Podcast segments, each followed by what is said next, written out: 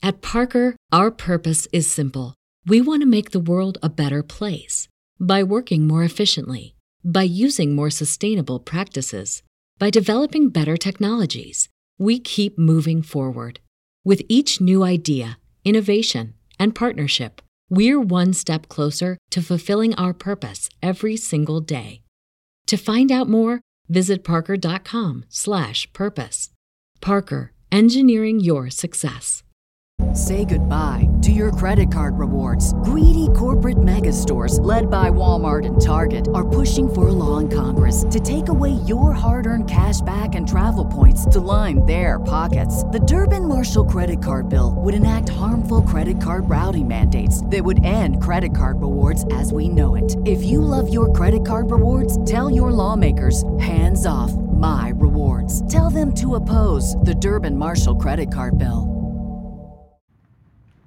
What's up, Zinger Nation? Welcome back to Moon or Bust, your home for all things crypto at Benzinga. My name is Logan. I am joined by a special guest who will be revealed soon. But the question of the day is, crypto ready for a comeback? We will get into that and more. Hang tight and don't forget to hit the like button.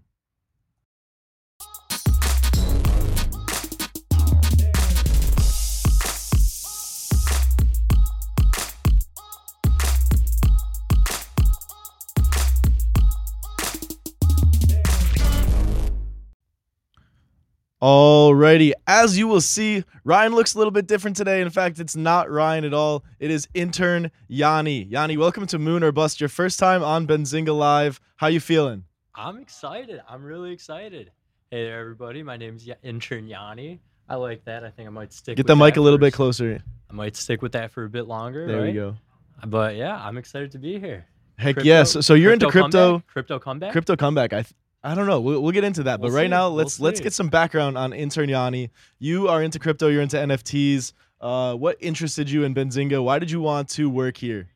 I joined Benzinga, honestly, because of your coverage on NFTs. I absolutely love Chris Catchy and his show over on that end. If you guys haven't checked it out, The Roadmap. Check it out. Go for it. Best NFT show on YouTube. Honest to God, I did a lot of my old school research back there. Right, but once I figured out what I was kind of getting myself into NFT wise, kind of found who I actually needed to talk to in the communities a little bit more intimately. But Definitely The Roadmap, check it out. Good start. I think everybody out there in the chat knows about The Roadmap. If you don't, make sure you check it out. But while you're doing that, drop a comment down below. Let us know what you think about crypto. Is crypto going to make a comeback anytime soon? Are you trading anything in particular? I am not trading much right now, Yanni. Have you made any moves?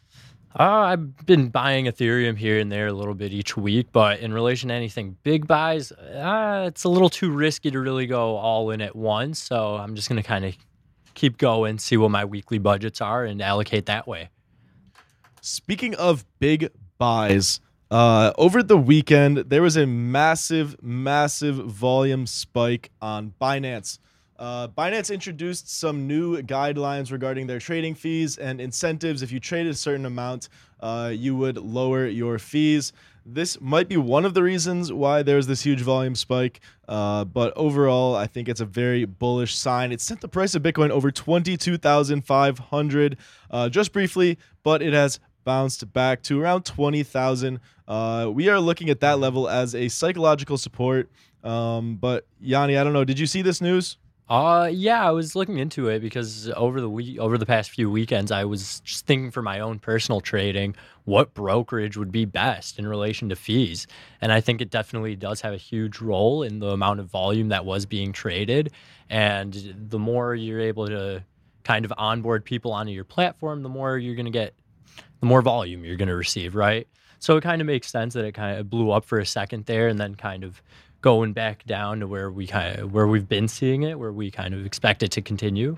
But yeah, it's kind of interesting. So speaking of trading platforms and trading fees, I definitely did not need to go, but okay, let's go back. Speaking of trading platforms and trading fees, the sponsor of Moon or Bust and The Roadmap, all the crypto shows here at Benzinga, is FTX US. Link is down in the description below. If you don't have a trading account, or your trading account doesn't give you access to the tokens and coins that you want, make sure you check out FTX US if you are US based. This is what the boys Steph Curry and Tom Brady use. So, I mean, what more could you ask for, really?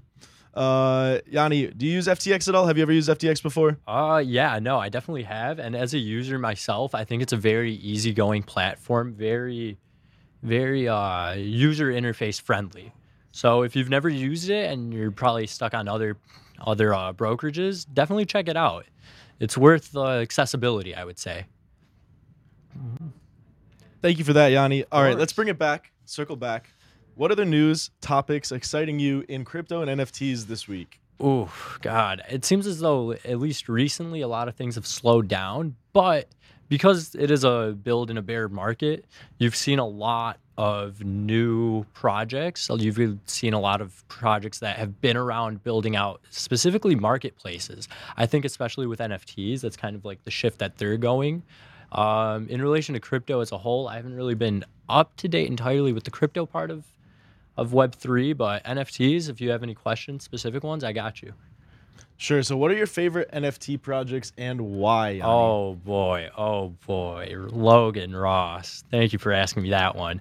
I will say Psychedelics Anonymous has got to be a very under the radar, undervalued project, I would say. And why do you say that? What's a fair value for Psychedelics Anonymous, the NFT project? First of all, what is it? Psychedelics Anonymous is an NFT project focused on mental health.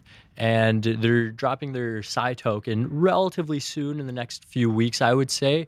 And the whole value and utility behind that is to be able to utilize their mental health app, which I know in Web3, especially NFTs, it's kind of a big push that we've been seeing. Is a lot of these projects kind of focusing in on mental health aspects, but a big issue that I see is they might donate to an organization that focuses on that rather than they themselves building something out. So with Psychedelics Anonymous, they're really trying to be the Web3 mental health platform for everybody to use in relation to affordability and accessibility. So we'll see. We'll see how the execution goes, but I have absolutely no doubt in the team to really follow through on what they say so far. No doubt, not a single doubt in your mind. Honest to God, I'm very bullish on the project. So why are you so convicted? I've been a part of the project since day one, so I may have holder bias. I will admit that. But at the same time, you see a lot of these projects say but not really do much. In relation to what has been executed so far with the furtherment of the project in relation to dropping extra collections on top of the main one to be able to provide this kind of gamified feeling for a holder to go on to the next steps of the project. So for example, season 1 of Psychedelics Anonymous just finished up, and they are releasing their sister project, Izu, coming out in 4 to 6-ish weeks, which if you were a holder and you were kind of a part of the experience of Psychedelics Anonymous, you had a chance to win whitelists. It depends on what type of holder you are in relation to what part of the gamified aspects you had in relation to burning certain components of extra collections, claiming certain extra NFTs as well. You got free whitelist for that. So I'm excited for that one to come out. There's a lot of projects I see out there that do that where, you know, the utility is, hey, you get to buy our stuff again, right? But there has been some real utility. We were in New York City together for NFT NYC, and I know you spent a lot of time at their house, at their event they had going on all week. So maybe you could speak to some of like the real utilities you've seen from this project. So in relation to the in real life events and the utility in that way, a lot of the NFT events that we had gone to, it seemed more so of a party rather than really being able to network and connect with fellow holders of the project that you're in. And that's something that I see a lot, NFT and Web3 kind of preach is like, oh, we're a family, we're a community. And I think with the Psych House in New York, you really could feel that. You could go up to anybody there and just strike up a conversation, whether or not you like them. Maybe you did. Yeah, like genuinely though, it didn't really matter who you were, or what your background was. It was very accepting and a diverse group of people. Yeah, it definitely was. And everybody's been saying Web3 NFTs are the great equalizer. But when you're behind a NFT PFP on Twitter, it's kind of hard to really experience that and feel that. But when I was there, I saw all sorts of people. But yeah, all sorts of people. Like just the diversity of it, especially age. Age was a big one. It's like I saw like some 65-year-old. Really? Yeah. 65. How many people were there total? At the Psych House, I would probably say there was a good 250, 300. Wow. Yeah. So what does that tell you, for sentiment in a bear market? Sentiment in bear market, people are really a part of this, and they're here to stick it through the bear run and waiting for the moon, and especially because a lot of the people that I did speak with at the Psych House, they weren't necessarily there for NFT NYC. They really came out of state just for the Psych House, and to see that conviction for this project, it really gives me a lot of hope for the future of Web3.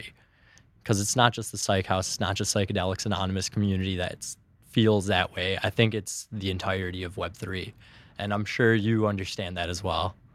Yes, very inspiring, Yanni. Thank you very much. What got you into Web3 to begin with? It was actually one of our coworkers, Aiden Pearson. He kind of told me a little bit of NFTs all the way back in October, which he onboarded me onto when Ethereum was pushing that 4,500. So, it happens. But at the same time, I have absolutely no regrets in my trading history, no regrets in what I've learned. Not a single regret? No, not at all. Because I've made bad plays. I'll admit that. But do I regret them? No. What about learning lessons? What are some of the biggest learning lessons from getting into crypto at $4,500 ETH? Have money put in that you are okay with losing. That's, I will always have to say, is the biggest truth, and no matter what investment you're making, but especially with crypto, just based on the volatility of it. Yeah, don't play with money that you cannot afford to lose. That has been a great lesson of this previous market cycle, but I want to hear what you guys took away from the market cycle. What are your biggest learning lessons? Do you regret any crypto or NFT trades? Drop them in the chat right below that like button. And Yanni, I got this picture here. I just want to show it off. Such a great photo. Oh, look at us. Back from our time in NFT NYC. Back when Ryan was not doing class. I don't know what he's doing right now, but today he is unavailable.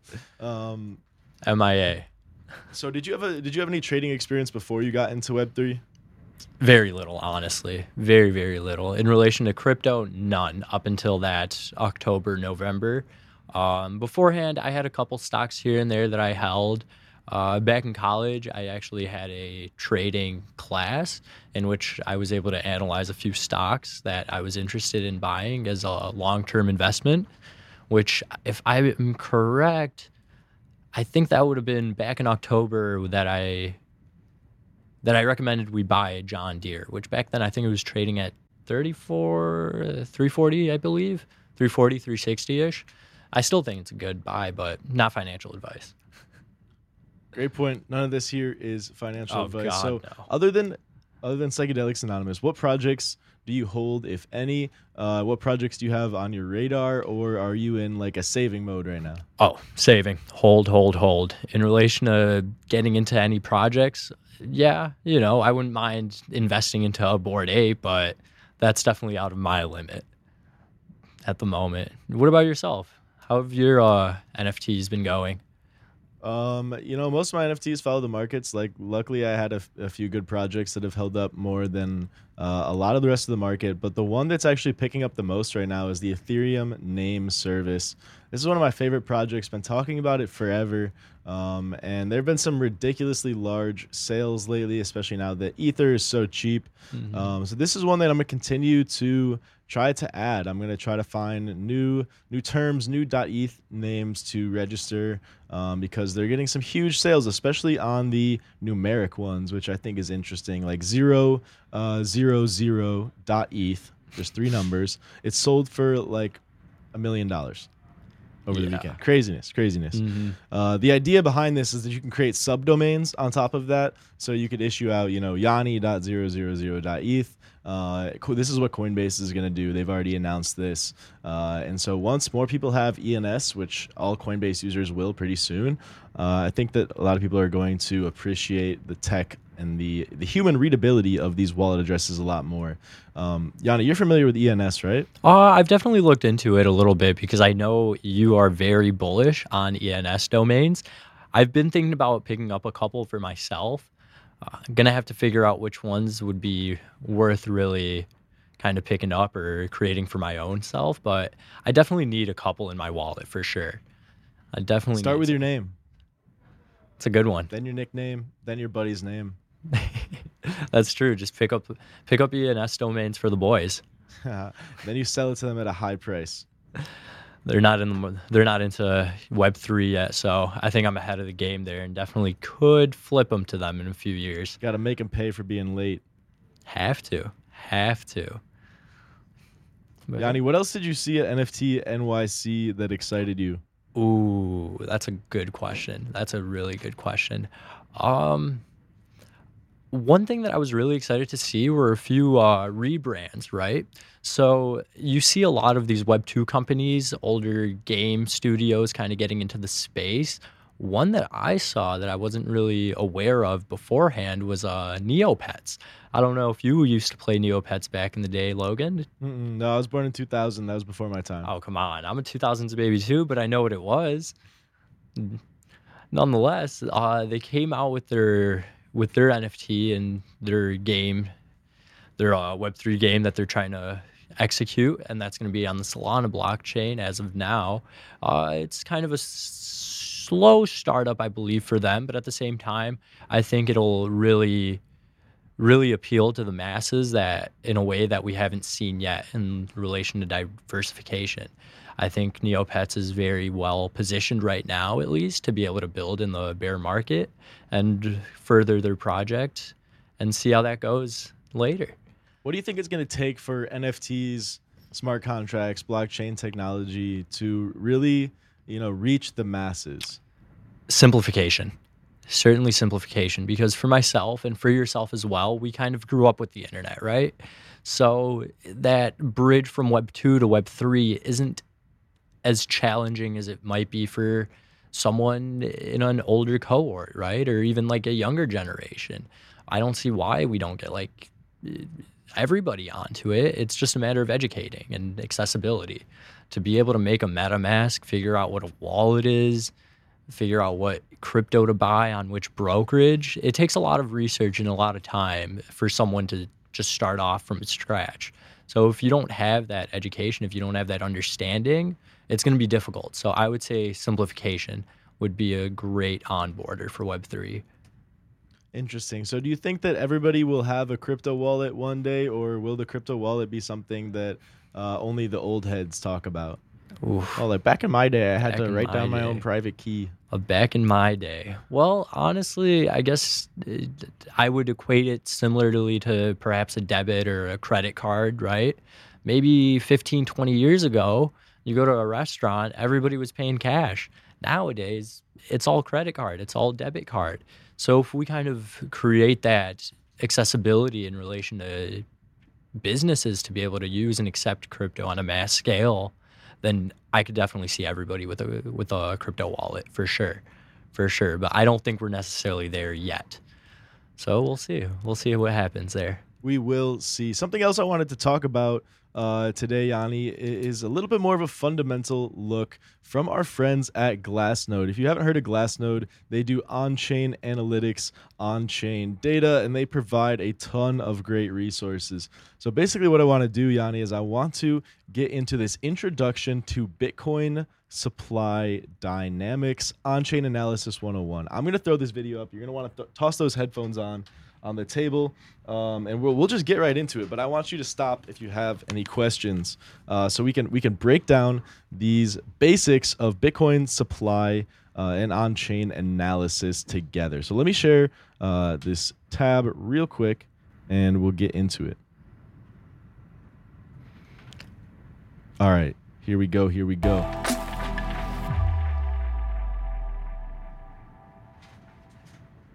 Wait, one last thing before we get into this. We do have an interview coming up in 10 minutes with a team working on stablecoins and privacy technology in the Cosmos ecosystem. So make sure you stay tuned for that. All right, let's get it. Hello, everyone, and welcome to your Glassnode On-Chain 101, where this week we're focusing on a very important topic, which is an introduction to Bitcoin supply dynamics. Now, this concept of supply dynamics is actually one of these big picture concepts that underpins a great deal of on-chain analytics.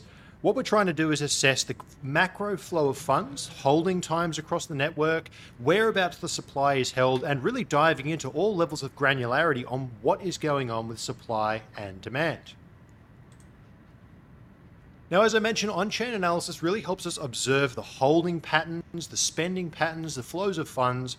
We can watch coins as they move throughout the network and see as they move between different entities. They come into the miners through issuance, they're then transferred to exchanges, and they move around the system between investors, different entities, financial institutions, and the like. So what we're really going to do in this session is start very, very simple. This is very much an introductory course, and we're going to be looking at the circulating supply, issuance, and inflation, starting very, very simple. Where do these coins come from, and what does it mean? We're then going to start to assess things like economic metrics, inflation rates, stock to flow. We'll look at holding patterns, what's going on in terms of investors who've held their coins for 1 year and those who've held them for less than 1 year, what the cyclicality of that means. And then we're going to introduce at the very end a net position change metric. This is a concept that you'll see in a number of tools. And there is a sister video to this which looks at how we actually build this in Workbench. So I will point you to that later on, and you'll find it in the description below. But for now, let's get started. So as I mentioned in the introduction, we're going to start with a fairly simple concept and really give you a bit of an insight into what supply dynamics is all about. Now, one of the really important components that we have to build in and we can use within the supply dynamics is the concept of time. Now, every coin in the system is contained within a UTXO, or an unspent transaction output. Think about it like a container. The nearest equivalent is like a $50 bill. That $50 bill contains $50 worth of value. So a UTXO contains a certain amount of BTC value, and we can actually tell which block it was last moved in. So we can see the transaction output, we can see where that coin was last mined on the blockchain. And if we then look at the timestamp between when it was mined into a block and the current period, we can assess the holding time. So what we can see here is the circulating supply in orange. This is obviously the total supply cap, and you can see these halving events where it kinks, and then we start to trend up towards that 21 million hard cap, which will happen somewhere in the era of year 2140, so some time left to go. Now, bringing that concept of time into the mix, this red curve here maps out the proportion of that supply in BTC that is older than 1 year.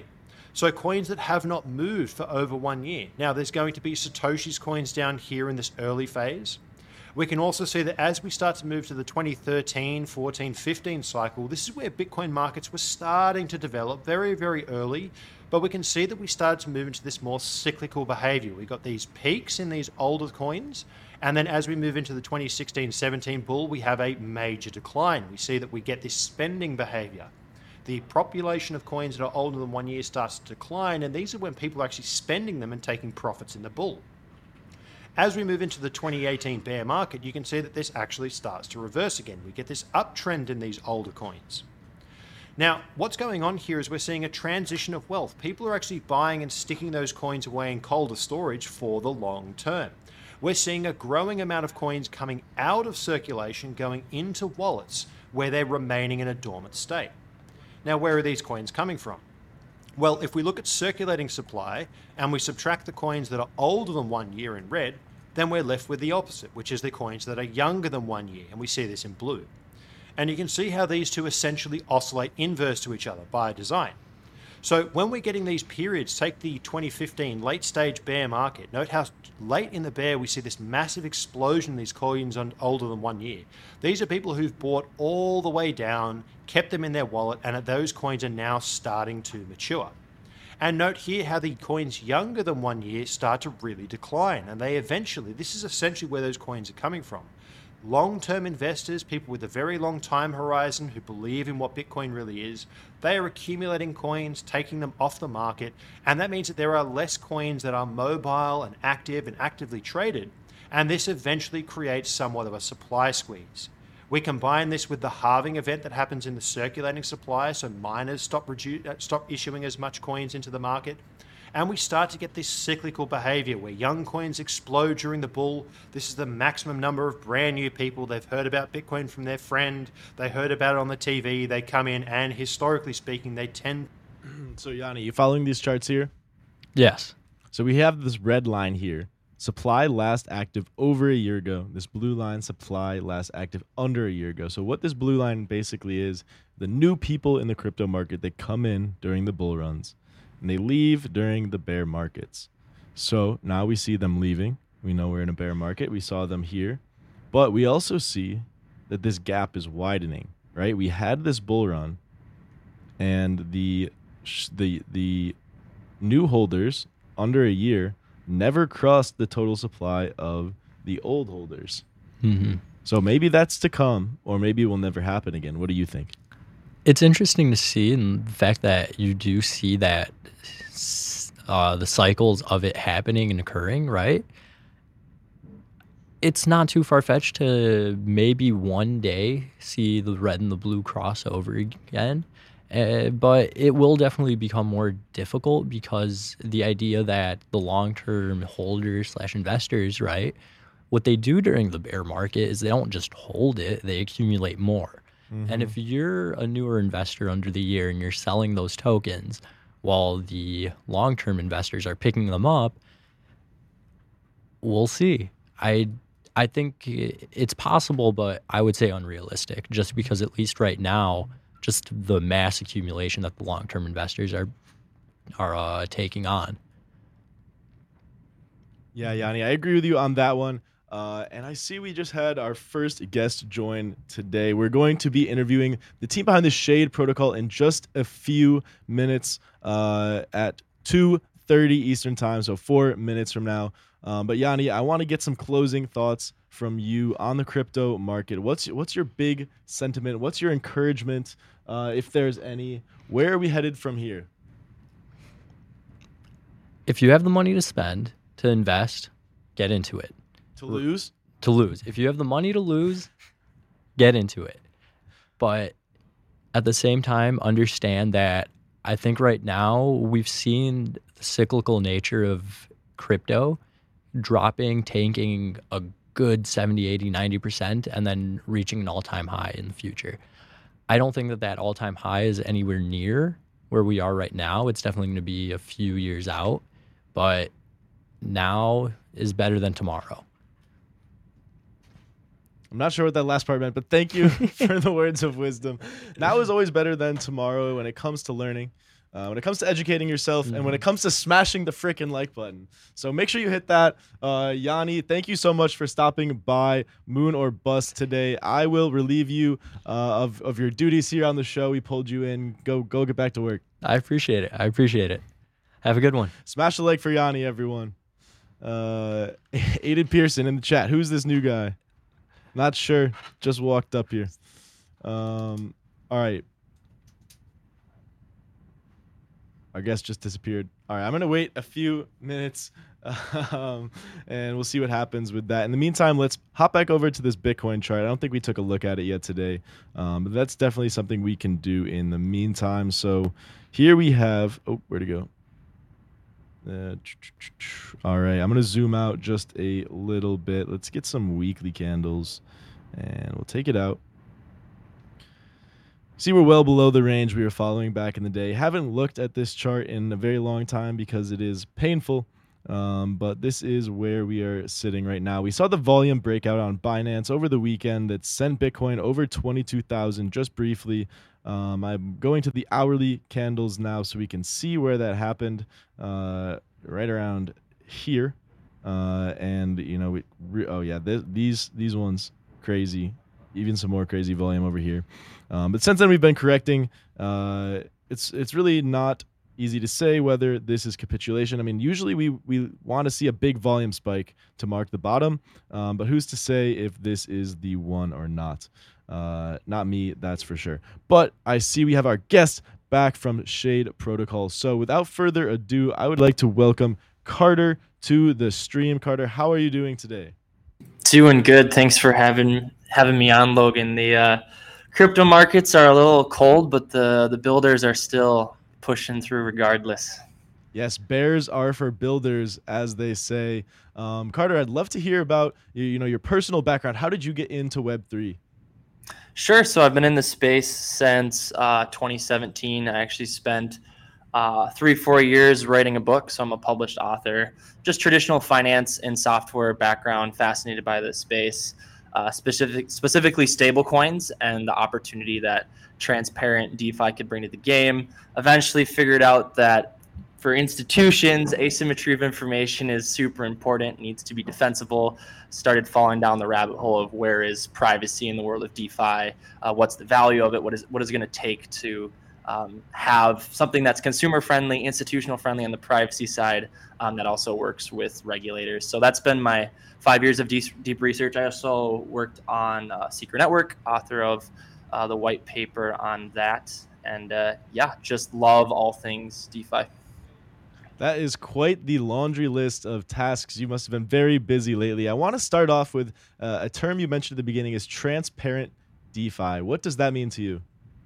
So transparent DeFi is essentially the fact that anyone can query like 98, 99% of blockchains and just grab data from it.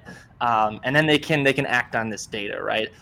The best example I like to use is a product like MakerDAO.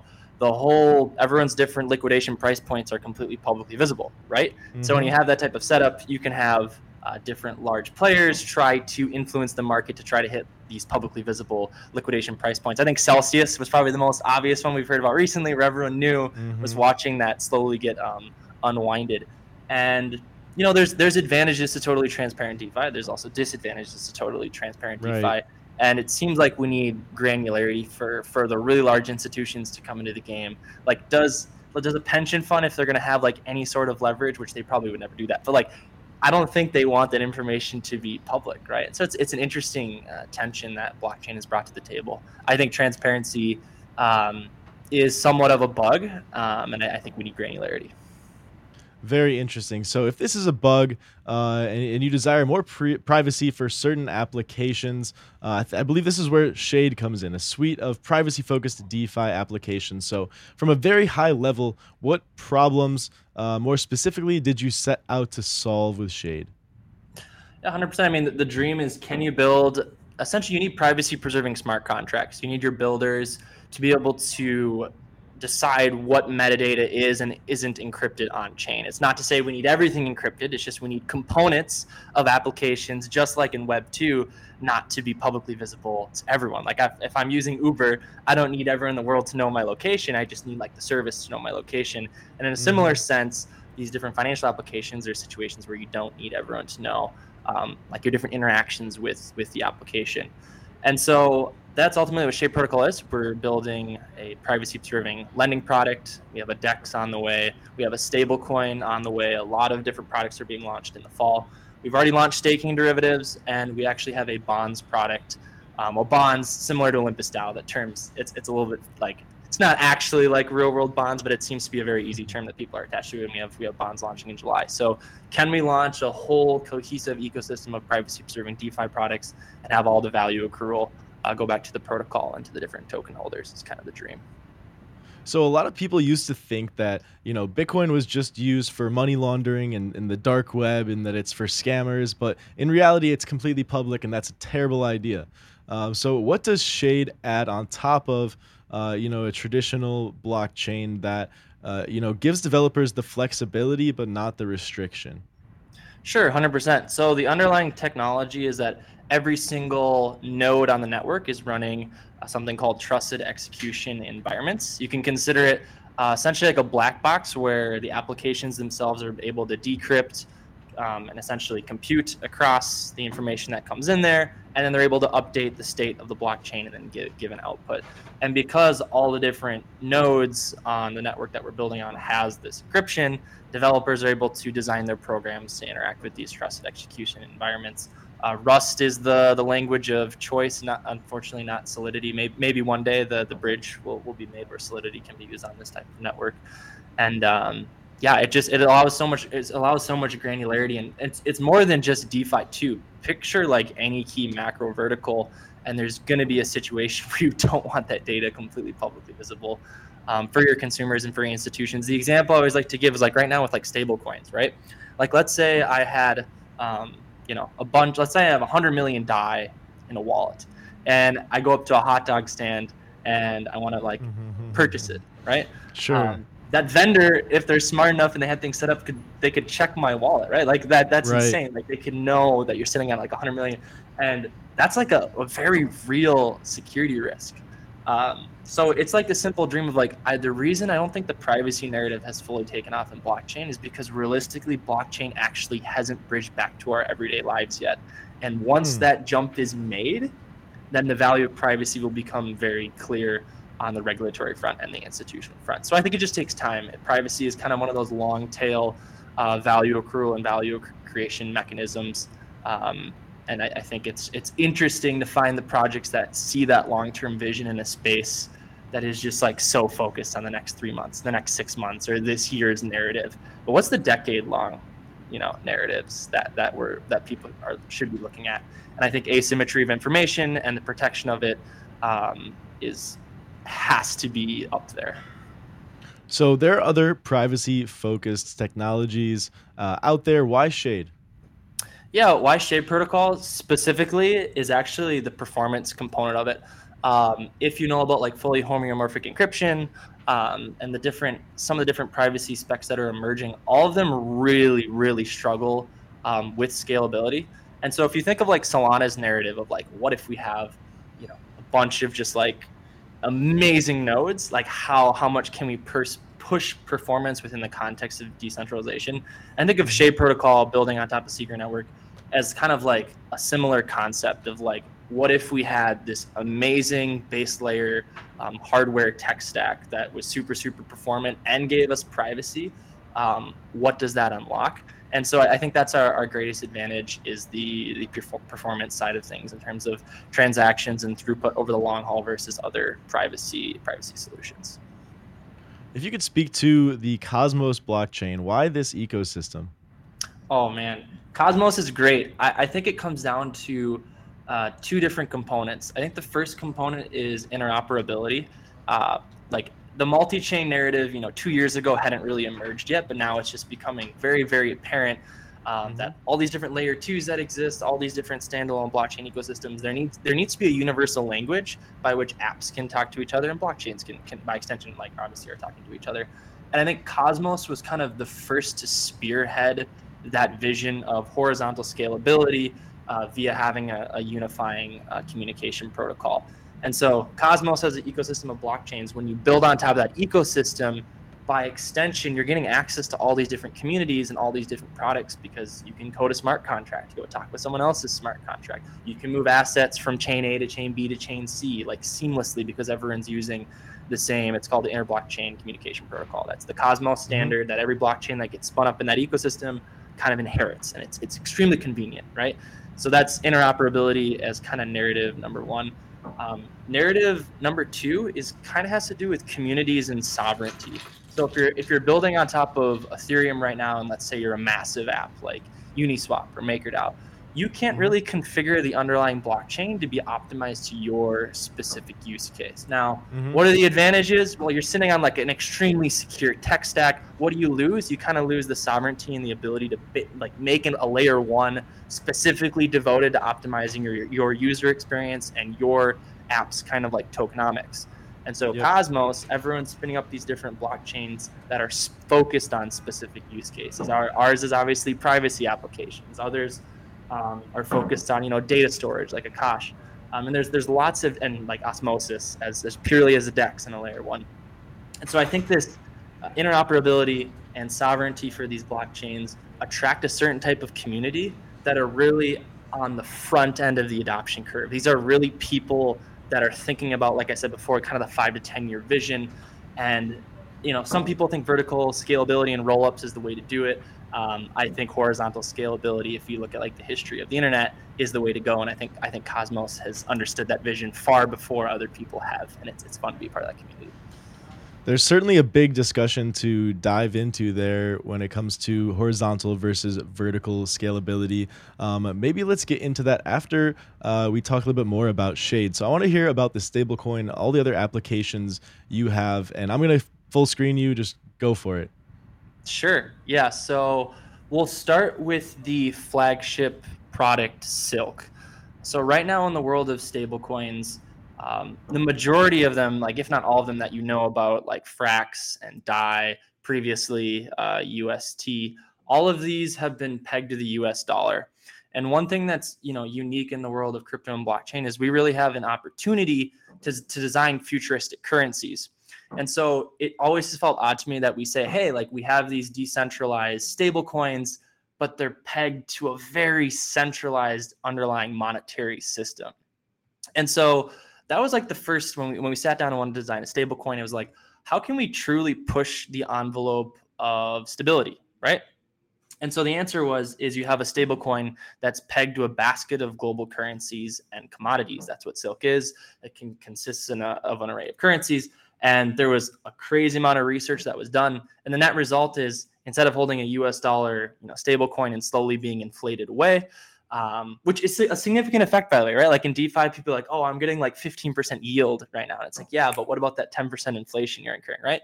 And so I was like, can we build a stable coin that's a natural hedge against global volatility and inflation? There's also commodities included in the basket. So that's like feature prop number one of Silk. It's not pegged to the dollar. Nominally, it's targeting $1.05 out of the gate, but the actual composition of different currencies and commodities will shift that peg up and down over time in relation to whatever sovereign currency you exist within, whether it be the euro or the dollar, right? Or whatever other currency you use. I'm going to jump on for 1 second. One quick question, because I know there's a lot of people out there who are familiar with stablecoins. They've heard just terrible narratives about them. So maybe we could break down the difference between like an algorithmic stablecoin versus something that's backed centrally. Sure. You're breaking up on me. Am I breaking up on you right now? No, seems sorry. I think you're breaking up on me. Were you asking about like the difference in centralized stablecoins versus like decentralized stablecoins? Yeah, for the audience who might not get the nuance of it, where does Shade fit into the spectrum? 100%. So, can you hear me fine? I don't know. You're kind of lagging a little bit for me. Hear me. So, centralized stablecoins. I guess the beauty of a centralized stablecoin has to do with the redemption mechanism. Let's say I have, USDC. There's a counterparty, a centralized entity in the world, like a bank, that says, "Hey, if you give me 10 USDC." I'll give you 10 like US greenbacks back to you, right? Now, decentralized stablecoins have a slightly different promise. The promise of a decentralized stablecoin, you can go and sell that stablecoin for a corresponding amount of promise value. So like DAI is saying, hey, you have 10 DAI, you're able to go on a decentralized exchange or a centralized exchange and sell it for roughly $1, right? I mean, you have slips into the equation. So that's kind of the trade-off. Like centralized entities, they have like redemption mechanism, which feels really good for everyone. That's what gives them their stability. By that same token, you're trusting that counterparty to have the solvency to kind of like handle all of the supply at large. Versus decentralized stablecoins, the way they keep their target peg. Well, there's a couple of mechanisms. That's the promise they're ultimately giving you, is that you can go and sell it somewhere for $1. Some of them have redemption mechanisms too, like Frax. You can go and redeem Frax for a course of USDC, which can then be used to redeem for actual like greenbacks via that redemption process. So there's different stablecoins. They have different redemption minting mechanisms, and those different redemption minting mechanisms determine their various risks. So Silk in particular, like I said, tied to a basket of global currencies and commodities, also uses the over collateralized model that MakerDAO has made super popular. We're also experimenting and heading in the direction of Frax, which Frax, as the name kind of implies, has a degree of fractionalized backing. They've done it in a very safe way, and we've definitely been inspired by them. But Silk launching in the fall, starting with kind of the safe and totally proven method of the lending model, which has a cap, right? Lending models have a cap on how much those stable coins can really grow into perpetuity. And so if you haven't heard of Frax before as a project on Ethereum and you're familiar with that ecosystem, definitely go check them out. They're doing really great work. So that speaks on two components: what it is, right? What it's composed of, how it maintains its peg, it's the traditional model. And then the next feature, of course, is privacy, because we ultimately believe that the stable coin of the future has to be able to bridge back to consumers' everyday lives. And in order to do that, there has to be a degree of on-chain privacy. And actually, like, regulators will expect that. Like, when you go to the store and you buy something, the person at the front desk isn't able to figure out how much money you've had, yet alone your whole transaction history, right? Like, that's completely unfeasible. We're just trying to bring parity to existing privacy in the world of consumers in Web2. And Silk will have that by extension of the tech stack. So I'll pause there if you have any questions, Logan. Thanks for letting me kind of rant there for a bit. No, that was a great overview. If the chat has any questions, please drop them in the chat for Carter, and we can get to them. But what I wanted to turn to next is the regulation that you kind of just segued us into. As you said, there is a lot of privacy in the typical traditional markets that we are completely missing out on crypto right now. And you mentioned previously that it's going to have to tie back into normal life. It's going to be one of these, long tail things. It's a 5 to 10 year vision, but regulation is coming very, very quickly. And I don't know if you have any insights onto how this might play out. What do you think is going to be top priority for the regulators right now? Yeah, so I think it's interesting because there's someone who went to Consensus, listened to like conversation after conversation on like the regulatory side. Privacy is the word solves so many of the existing problems, but it wasn't the word that traditionally used, right?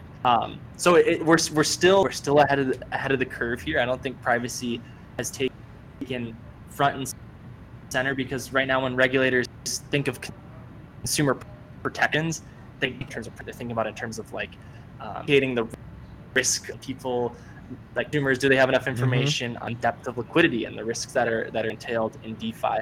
So I just want to kind of preface it by saying we're still early on this front, but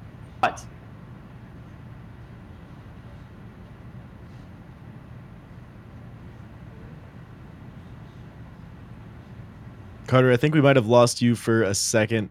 I'm gonna wait till you get back, but you cut out when you said, we're still early on the privacy front.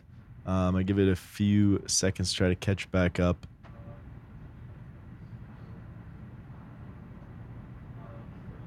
All right, it looks like he hopped out of the room. So cue the Jeopardy music while we wait for Carter to rejoin. Hey, there he is. All right, Carter. We dropped off there back a little bit. So no problem. So where you dropped off was, you said we're still early on this front of privacy when it comes to regulation. Right now, the regulators are looking at, how do we inform the investors to make appropriate investment decisions? Yes. And so I think that like 2022 is really like the year of definitions on the regulatory side. We haven't even got to like full-blown frameworks. So I think like end of 2022, we're going to have better definitions about stable coins and the different types of stable coins and like privacy and the different degrees of privacy. I think all of those things still need to be extrapolated out because even within like the context of privacy, like something that Shade Protocol has with Secret Network is something called viewing keys, where users have the ability to decrypt their own transactions or hand off that viewing key to an auditor, and they can go and check the smart contract data. Like there's like a very regulatory friendly way to go about privacy. But right now with regulators, because they haven't even necessarily taken the time to sit down with the privacy topic, it's just kind of this single term privacy, when really they need to be informed up about the granularity of it. There are some protocols like Monero that are like kind of meant to be black boxes that aren't going to be regulatory friendly. So I guess in summary, we're still early on that narrative. There needs to be a discussion extrapolated out about the granularity of privacy. 2022 is the year of definitions. 2023 is the year of frameworks. And I think 2024 is the year of like implementation. And 2024, I think, is the year where projects that want to be focused on compliance will start to differentiate and start to take off, because all the institutions and capital that's on the sidelines that can't enter in until they know that there's like a really clear path to compliance. And I think there will be at least one or two privacy chains that will be like Ethereum, but with privacy, that see a massive amount of adoption. That's what I would be on the lookout for. Who can do what Ethereum's doing, faster, cheaper, with really good security, while also having privacy that has auditability and compliance rails. That is late game. That's what you want in a blockchain at the end of the day. And of course, trade-offs to all these things, but that's what I think would be phenomenal. That's what Shade Protocol wants to build on, and that's what we're headed towards. Would you see this as a solution to the infamous blockchain trilemma? Ooh, I mean, so the reason they're called trilemmas is because you can't get around them, right? It's like the more decentralized you are, the worse the less performant you could be. I guess when I talk about endgame,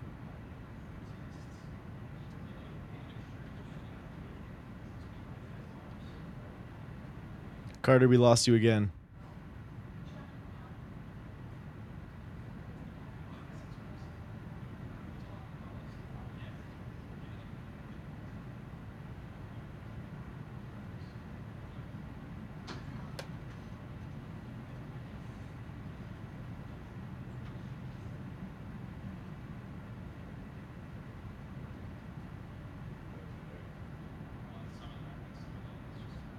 Man, we are struggling on the connection side today. Apologies to everyone watching. But when we talk about trilemmas, you can't really get around them because of like just fundamental properties of computer science. The more decentralized you are, you know, the more packets that have to be sent out, the further the distance, yada yada yada. Mm-hmm. But when I talk about like endgame or late game for a blockchain, it's more like what set of attributes are absolutely necessary to onboard billions of users. I think that's the way I think about it. And so it needs to be some mixture of decentralization.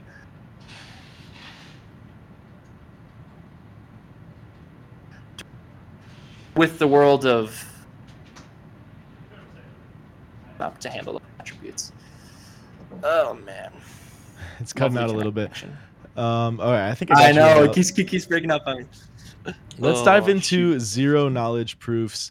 And maybe if this lends itself to the horizontal versus vertical scaling discussion, we can get into that as well. But do you see zero knowledge proofs as a way to, you know, shrink the packets to be small enough that we could have decentralization and scalability? I mean, I think zero knowledge proofs is like it's a path, and it's like could be a promising one. I do think like the research has a long ways to go. I think maybe it's understated how much further we have to go. But I think like for the sake of everyone, everyone should be researching vertical scalability while we build out horizontal scalability. But I think you need horizontal scalability first, where it's different blockchains can all talk to each other. And then from there, you solve kind of the performance problem with the vertical scalability component. I think to say like we have to put all our chips on the vertical scalability basket of research isn't the way to do it. And so I'm glad that there's certain ecosystems like Cosmos that kind of had a different theory about what it takes to kickstart, you know, that next stage of growth and performance for blockchains. So we talked a little bit about this earlier, but application-specific blockchains are a huge factor, a differentiating factor that makes Cosmos interesting. So basically what you can do is launch your own blockchain that is specific to your application that makes it much more efficient and use less gas, right? Yes, correct. A great example is like Osmosis as a DEX is able to have no gas fees for certain transactions, which means for an everyday user, they can hop on the decentralized exchange, start making trades without ever needing the native token. That's something you can never do on Ethereum, right? Like, oh, like Uniswap wants it so that your first trade, you don't have any gas, right? But because Osmosis is its own blockchain, can define its own rules with its validator set, you're able to like make a much better and optimized user experience, which is like, it's fascinating. It's fascinating to see what that unlocks. And so what goes into creating one of these app chains? Does Shade have their own app chain or multiple of them? So currently we're a core contributor to Secret Network is the layer one that we build on top of. Okay. And specifically the reason Secret Network is because the only place with privacy preserving smart contracts right now is a layer one anywhere that we can find that's up to par with in terms of developer frameworks. And so we're also contributors to Secret Network, and the tools that everyone's using like Secret Network, Osmosis, Atom, is something called the Cosmos SDK. SDK just stands for Software Development Kit. It means as all these developers build out these different blockchains, because everyone's building with the same set of tools,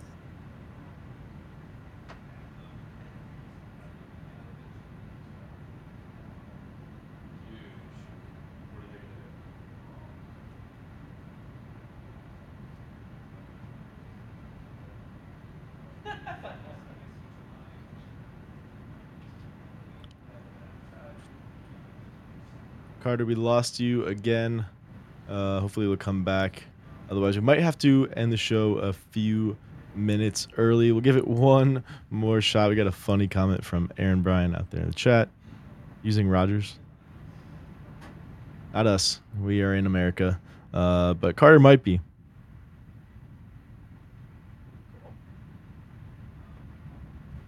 All right. Okay. Carter's back. Again. Hey. Oh, there we go. Man, we're just in and out today. Brutal. This is Web 2. Web 2 services, please be more performant for us. Where were we? We were I think I was more just like a synopsis of the Cosmos SDK. Everyone's building with the same toolkit, which means it's really easy for these blockchains to talk to each other. And if you start making weird tweaks to the toolkit, it suddenly becomes like a little bit harder to get integrated into the Cosmos ecosystem. So it's a balance of like experimentation, but also Cosmos SDK is great though. They give you so much flexibility, and the developer community continues to grow. Carter, before we run out of time here, I want to give you the platform to make any shout-outs, call-outs. Where can people connect with you and the Shade team to learn more about privacy, maybe even do some open-source contribution if there's any developers out there? The floor is yours. 100%. I don't know how much I'm breaking up here, but I'll just say be sure to check out Shade Protocol on Twitter, always releasing new information about what is to come. Also check out shadeprotocol.io. That's the official website. You can also follow me on Twitter at L_Wetzel. That's WOETZEL. And I would just invite you guys to come join the community, see the products that are being built out, and we'd love to have you learn more about all the research that's being done. We're super excited to share with the world of blockchain all the excellent products that are in the works. So, and thanks for having me on, Logan. Really appreciate it. Thank you so much for your time today, Carter. I dropped those links in the description for the audience to go check them out right below that like button. But Carter, hope you have a great rest of your day. Thank you for coming on and telling us about Shade. All right, Zinger Nation. Hope you enjoyed that interview today. I know I did. I think that the privacy space of blockchain has a lot of room to grow. And as Carter mentioned a few times, it's very early in the narrative. So make sure you go check out Shade. And also, if you don't have an exchange account for your crypto trading, make sure you head over to FTX.us if you are in the US. They are the very, very kind sponsor of the crypto shows here at Benzinga. So if you're looking for a new account, FTX.us is the way to go. All right. 2 minutes left. We're going to end it up a little bit early today. Thank you, everybody, for tuning in to Moon or Bust, your home for all things crypto at Benzinga. Make sure you follow myself. My Twitter is right over there at LOGANNROSS. Make sure to connect with me there to stay tuned to all future Benzinga crypto episodes. But with that out of the way, hope you enjoy the rest of your Monday. Peace and love, Zinger Nation. I'm out. At Parker, our purpose is simple. We want to make the world a better place. By working more efficiently, by using more sustainable practices, by developing better technologies, we keep moving forward.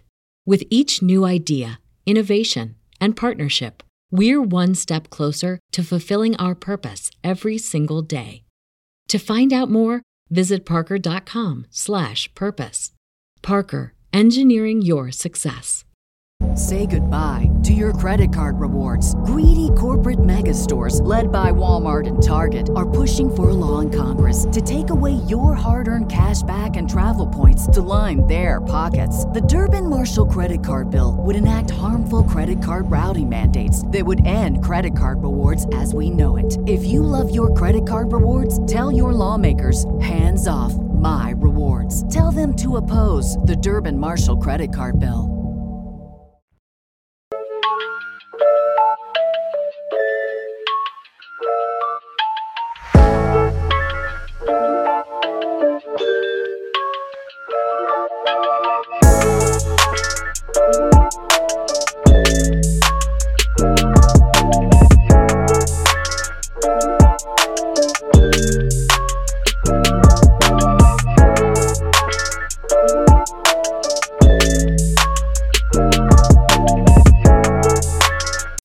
As humans, we're naturally driven by the search for better. But when it comes to hiring, the best way to search for a candidate isn't to search at all. Don't search, match with Indeed. When I was looking to hire someone, it was so slow and overwhelming. I wish I had used Indeed. If you need to hire, you need Indeed. Indeed is your matching and hiring platform, with over 350 million global monthly visitors according to Indeed data, and a matching engine that helps you find quality candidates fast. Ditch the busy work. Use Indeed for scheduling, screening, and messaging so you can connect with candidates faster. And Indeed doesn't just help you hire faster. 93% of employers agree Indeed delivers the highest quality matches compared to other job sites, according to a recent Indeed survey. And listeners of this show will get a $75 sponsored job credit to get your jobs more visibility at Indeed.com/podcast. That's Indeed.com/podcast. Terms and conditions apply.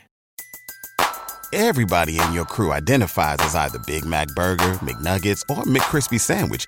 But you're the Filet-O-Fish Sandwich all day. That crispy fish, that savory tartar sauce, that melty cheese, that pillowy bun. Yeah, you get it. Every time. And if you love the Filet-O-Fish, right now you can catch two of the classics you love for just $6. Limited time only. Price and participation may vary. Cannot be combined with any other offer. Single item at regular price. Ba-da-ba-ba-ba.